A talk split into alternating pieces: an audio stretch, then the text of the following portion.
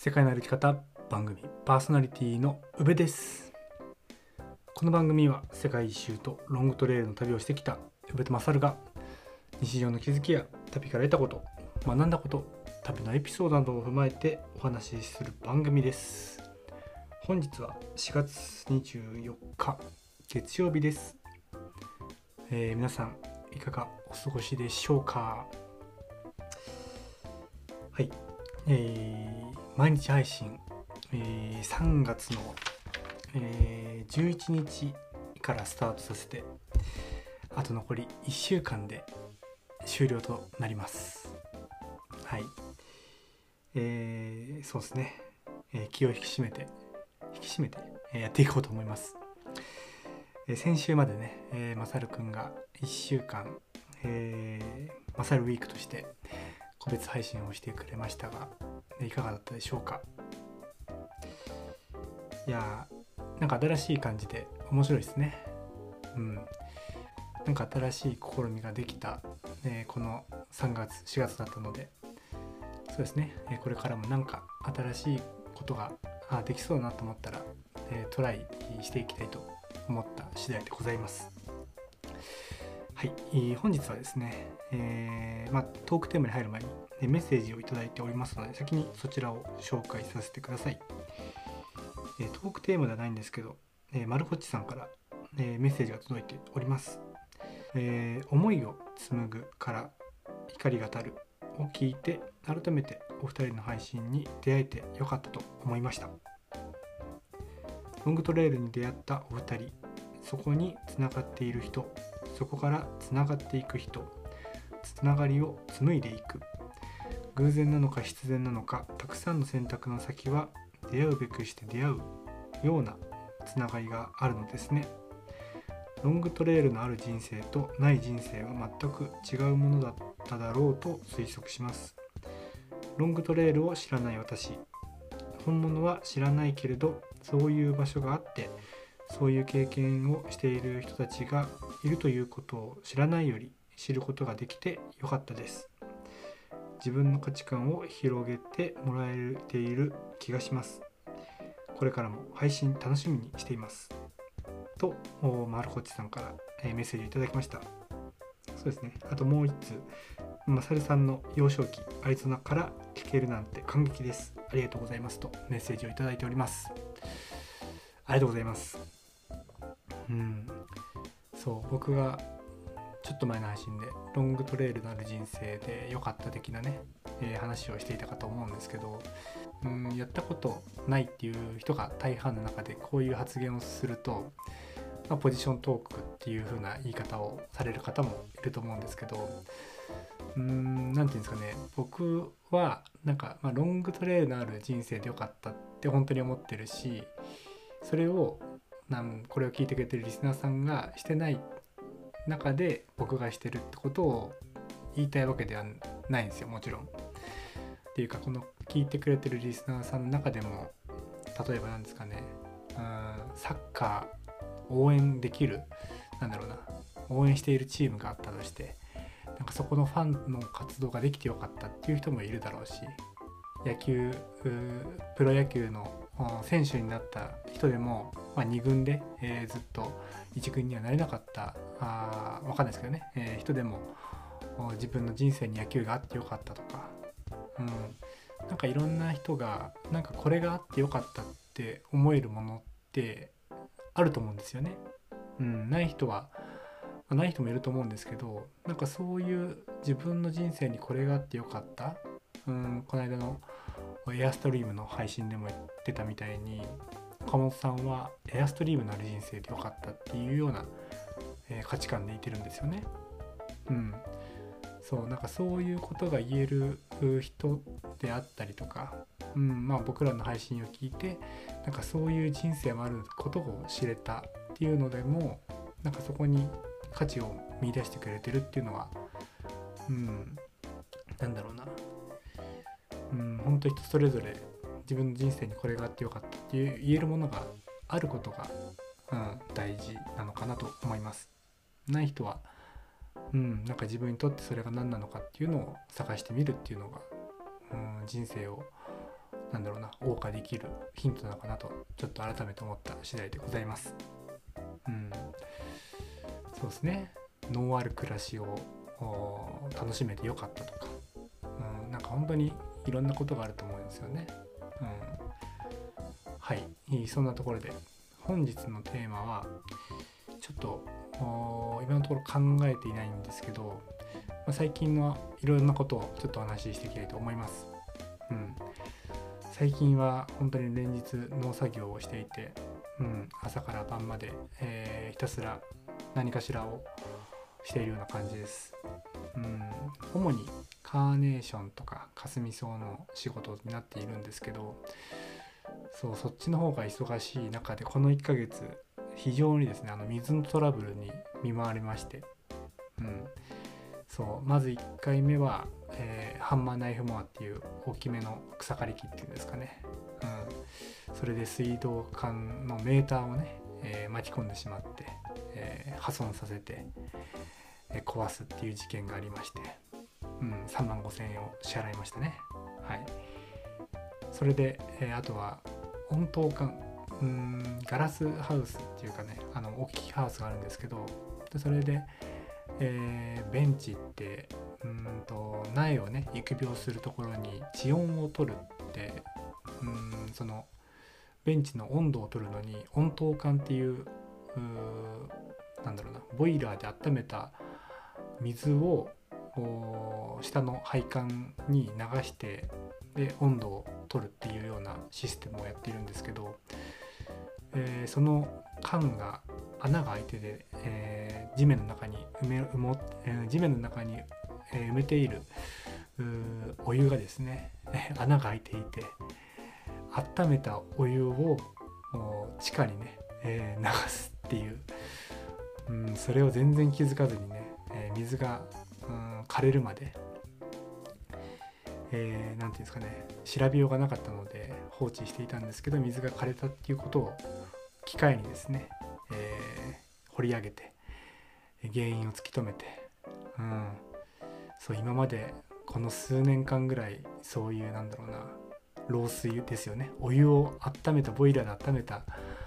お湯を漏水させてたっていう悲劇がね、えー、分かって。うん。いや本当に大変ですよね。うん、本当に分かりやすく言うとお湯をお風呂のお湯をためて栓抜きをしていないみたいな感じのあの感じでお風呂に入っていたって感じなんですよ。いやそれだけでもすごい出費だったんだろうなって思うと、うん、まあ気づけてよかったっていうところなんですけど、はい、そういうトラブルもありました。あとそうですねあのブルーベリー農園小田小学校の前のブルーベリー農園の農業用水がですね、えー、缶が外れてうーん水浸しになっていたんですよ。どういうことかっていうと田んぼを水浸ってる時って見たことありますかね？ちょうど今の5月4月5月って、えー、田んぼに水を貯める時期なんですけどそれのごとく ブルーベリー農園のそうビニールハウスのところに水が溢れ出していてうんそれに気づかないで23日経ってからそちらの方に向かったらいやえらいこっちゃっていう感じでしたね。うん、でその水も、えー、止めて、えー、なんとか、えー、先ほど確認しに行ったら、うん、水も引いていてうん最悪の事態は、え免れたような感じで。うん。そう。この忙しい時に限って、うん、トラブルって起きるんですよね、うん、皆さんもそういう経験あると思いますが。そうですね。本当に一つずつ一つずつ、えー、ね、しっかり終わらせていくっていうのが大事なのかなと思っている最近ですかね。うん、そう最近のあれこれって言った時になんかこの収録をするのも大体夜にしてるんですよね。うん、今だと収録して2 3 0分お話しして2 3 0分編集するので1時間1時間半ぐらいで、えー、編集もできるようになったんですよ。うん、これが結構僕の中で成長していて前まではちゃんと喋ろうとかって思っていろいろ決め込んで、えー、準備をしてで喋ったら結局なんだ収録するのに2時間12時間はかかってしまってで編集するのも12時間かかって気づいたら全部で56時間、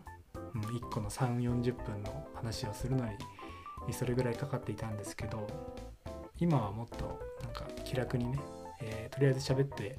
とりあえず アップしとけばもういっかっていうような、うん、そんな、うん、準備をする側の考え方からすると考え方っていうかそうなんかその差って結構大きいと思ってるんですけどじゃあ聞く側になってそれを聞き返すとなんか別にそこの頑張りってあんまり伝わらないっていうか分かんないんですよね。うん、そうだからそんなにかしこまって準備したところでなんだろうな届けているものっていうのはなんか 変わらないものが届いているんだったらもっと気楽に収録しようかなって思い始めたのが、えー、最近だったので、まあ、これはいい気づきなのかなと思いました。そうですね。でそういう朝も5時6時ぐらいから活動し始めて、うん、日が暮れるまでひたすら農作業をしてで夜はこういうことをしている中でなんかほんと最近って余裕がなかったんですよね。うん、そうで余裕がないと何が悪いってなんか本当なんか楽しいアイディアとかうーんなんだろうなそれこそ人の投稿を見る時間とかもないしなんか本当なんだろう今のスタイルに固執するような感覚があるんですよね。うん、そうだそういった中でもなんだろうな余裕を作って、うん、人と会話をするとかうん。なんかそういうのが大事なのかなともう思う今日この頃なんですけど。そう。で今日、え、4月24日月曜日なんですけど今日から3日間あのアリゾナトレイルを歩き終えたマサルくんがですね、えー、宇部家にお手伝いにですね、えー、来てくれるそうなんですよ。うん、そうちょっと今収録してるのはえ4月の19日だから、え1週間前なんですけどそう今日来てくれてるんですよね。うん、本当労働力として、えー、行きますと言ってくれているので、うん、本当助かる限りなんですけどそうなんかそういう僕のなんだろうな普通の農家ですよね。うん、そうそういうところにこういうなんだろうな友達が、うん、外からの風っていうんですかねうん、そういうのを持ってきてくれて、うん、一緒に時間が過ごせるっていうのは、うん、すごくありがたいことだなと、うん、思いますね。去年はたやすくんとかレオくんとかも来てくれたり大ちゃんもね年に何回か 池田町に来てくれたりとかそうなんかそういう自分が普通っていうかね池田町にいながらなんかそういう人たちがなんか顔を出してくれるっていうのは、うん、なんかすごく元気をもらうしそうですね。そういったところから、うん、なんだろうな思考がもうちょっと、うん、広くっていうんですか、うん、考えられたりするので、うん、いい時間が過ごせるようにこの3日間はね、えー、仕事仕事になりすぎないように、うん、したいななんて思ったりしておりますがそうちょうどあれですね。2ヶ月ぐらい前にアルバイトの募集をしたと思うんですよ。うん、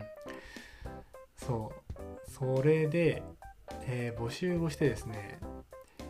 結局3名の方とね、え、コンタクトがありまして、まあ、そのアルバイトの募集を見たから来たっていう人は1人だったんですけどそうその3名といろいろあったんですけど1人はですねえー、地元の僕の10個上ぐらいの、えー、男性の方なんですけどもともと僕のブルーベリー農園のことも応援してくれていて。でそのなんだ去年の今ぐらいもすごく手伝ってもらったりとか、うん、木作も一緒にやってもらったりとかあされていてあしてくれていて、うん、で去年の去年かな？あ今年の去年の12月ののこぎり山オフ会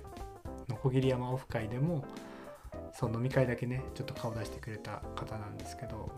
ゆうやさんっていう方なんですがその方が、まあ、週に1回ぐらいだったらいいよっていうところで、うん、来てくれるようになったんです。うん、で彼は彼で今年のゴールデンウィークから自分で、えー、おむすび屋さんをおむすび屋さんっていうか、うん、鋸南町って結構釣り客も多いので、まあ、そういう船乗りっていうんですかね、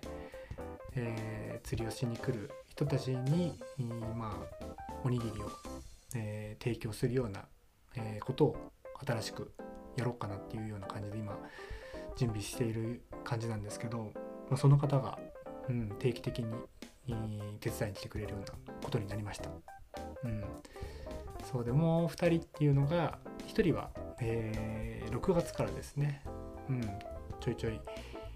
手伝っても手伝いますよって言ってくれた方がいるんですけど、まあ、その方もクラウドファンディングの苗木のオーナーの支援をしてくださった方でしてそうこの間のブルーベリーのね状況を見に来てくれた際に、まあ、そういう話をしたら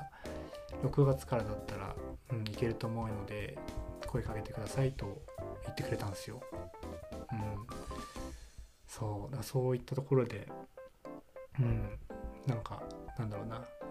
うんつながれるっていうのは、うん、すごくありがたいですね。うん、そう。でもう一人は、うん、結局、うん、1回しか来ず終わってしまったんですけどこの子は結構面白かったんですよね。うん、そう高校1年生になったばっかりっていうかなるタイミングでシンガポールから鋸南町に引っ越してきて、うん、女の子なんですけどでその子が、まあ、農業に興味があるからちょっとまあ高校はその通信、うん、オンラインで、え通って定期的に農作業をしたいっていうところで鋸南町の、教育委員会の方から僕の方にね、えー、紹介がありましてでお母さんと、えー、その子と、えー、話した中で、えまあじゃあやってみようかっていう話になって、まあ、その子になったんですけどそう。で結局3月のそれが中旬だったんですけど、まあ、4月に入ったら、まあ、埼玉の方に結局引っ越すことになっちゃって、えーまあ、その子はね、えー、ダメだったんですけどだから今のところ、えー、その2名の方がね、えー、なんだ、えー、一緒に作業してくれるような運びになったんですよ。うん、そうなもっとね、えー、ちゃんとうんそれこそなんだろうな告知というか、うん、届き方ってもっとあっただろうな積極的に何て言うんですかね募集をかけてますっていうのをアピールした方が良かったかなと思う一方でなんか結局自分がなんだろうなこの人と仕事をしたいなってなんだろうな思う人っていうのはそういう結局横のつながりから広がっていく人の方がいいんだろうなっていうのがなんか僕のなんかなんだろうな体感した考え方なんですけどそう。もう一人あのそのチラシをね、えー、見て来てくださった方がいたんですけどやっぱり僕が何をしてるかっていうのってあんまり、まあ、関心もないしまあ、そもそも農業じゃなくてもいいっていうスタンスその、まあ、働き方とかお金とかっていうところを見てあ自分に合ってるからあこれで応募してっていうところの、まあ、何ですかねあの話をした時にすごく違和感があったんですよね。うん、でこの人が今ここのうちのパーツさんたちと一緒にやることで多分あんまりなんかいいイメージが持てなかったんですよ。うん、やっぱり自分の働き方をこうしたいっていう風なのがあまりにも強すぎてなんかそれが農業じゃなくてもいいだろうし、まあ、僕がやってる今活動してることに対しても多分そんなまあなんだろうなうんぐらいな感じだったと思うのでうーんなんかやっぱり、うん、広く募集をするっていうのも一つ形として大事かもしれないですけどなんかやっぱりそこら辺のニュアンスっていうのはうんなんだろうな大事にした方がいいのかなと思いました。うん、そうだからまあ今結構しんどいんですよね、うん、仕事内容的に4月5月っていうのが、まあ、そういったところで、えー、マサルが来てくれたりとかうちの母方のおばあさんが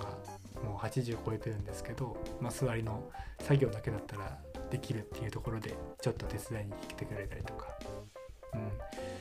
うん、で、えー、そうですね。あとはうん今80超えてる方、うん、10年前まで、えー、うちでね働いていた、えー、働いてくれていた方も声をかけて、えー、座り仕事だったらできるから、うん、行くよみたいな感じのことを言ってくれて本当ギリギリのところで今、えー、仕事をしている感じがして、うん、本当いろんな人にね、えー、支えてもらって、うん、この忙しい時期を乗り切っているなっていうのをすごく感じているんですよ。うん、来年どうするよっていうのって多分僕だけじゃなくて今ね、まあ、農業されてる方に限らずうんねお仕事の中で人員が少ない中でうんねやられてる方っていうのも多いと思うので本当なんか綱渡りな感じですよね。うん来年どうするよっていうところって結構、うん、今年はいいけどって思うこと多々あるんですよ。当にそのなんだその水のトラブルと同じで、うん、一日一日一つずつ一つずつ、うん、クリアしてって、うん、一回クリアしたってことはもうそこのトラブルへの解決の策は分かるわけじゃないですか。うん、そうなんかそういう気持ちで、えー、頑張っていくのがいいのかなと思った次第でございます。うん、そうですね。うん、今日の話は何ていうところですかね。うん、そうですね、えー、おかげさま。おかげさまですね。うん。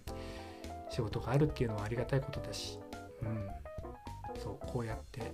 えー、支えてもらってるってこともありがたいですし、うん、まだこの毎日配信を継続できる余裕があると思ったら余裕なんですよね。うん、この時間が5月からはフリーになるわけだから前向きに、うん、残りの4月も頑張っていきたいと思います。はい、えー、最後にえー、タニーのポストカード大作戦のお知らせです。えー、タニーの、えー、PCT で撮った絵はがき1枚が、えー、1000円、えー、世界の歩き方カレンダーの絵はがき12枚セットが2000円となっております。そして、えー、5セクション PCT の5つのセクションで、えー、描かれた絵はがき5枚セットが、えー、3000円となっております。そうですね。はい。購入方法はタニーのインスタグラムのアカウントにメッセージを送ってください。アカウントが YAMA アンダーバー TANY となっております。詳細はそちらの方で、えー、ご確認のほどお願いいたします。今週1週間で最後となりました。うん。そうタニーラジオでもお話しされていましたがうんやっぱりね彼の配信を聞きながら一緒に思いを乗せて歩いてくれてるんだなと思えたら、うん、やっぱりこの企画に乗ってよかったと思ってもらえると思うので、うん、是非ね、えー、そうこれ興味のある方はっていう言い方をしているんですけどこれちょっと僕あれですね違うっていうか、うん、僕らのそうあのー、カレンダーの絵はがきを作ってくれて、うん、でこれを聞いてるくれているリスナーさんぐらいしかあの僕らのカレンダーの絵はがきの意味合いっていうんですかね、うん、面白さっていうのかな。なんかそういうのって伝えられないと思うんですよね。うん、そう。だからなんかうーんなんだろうな。興味を持ってもらいたいって思うんですよ。うん、興味を持ってもらえたら嬉しいんだけどそう。なんかこういう活動に対して是非聞いてくれてるリスナーさんも、うん、是非興味を持ってもらえたら嬉しいです。うん、何が変わったんだっていう話なんですけどそうですね。うん、やっぱりこのポストカード12枚セットっていうのはそうタニーにちょっと聞いたらね、うん、そう自分のタニーのなんだ5セクションの方が、まあ、人気があるんですよね。うんまあ、僕もそう思うんですけどじゃあこのポストカード12枚セットって誰が届けるのっていうと、まあ、タニーっていうよりかは僕らなんですよね。うん、そうなので是非タニーにね、えー、世界の在き方を毎日楽しみにしてますよっていう方がいらっしゃったら是非タニーのプロジェクトにも興味を持っていただいてタニーラジオをぜひ楽しんでもらえたら嬉しく思います。うん、はい、といったところで、えー、本日の配信は終わりにしたいと思います。えー、それでは今日も元気にいってらっしゃい。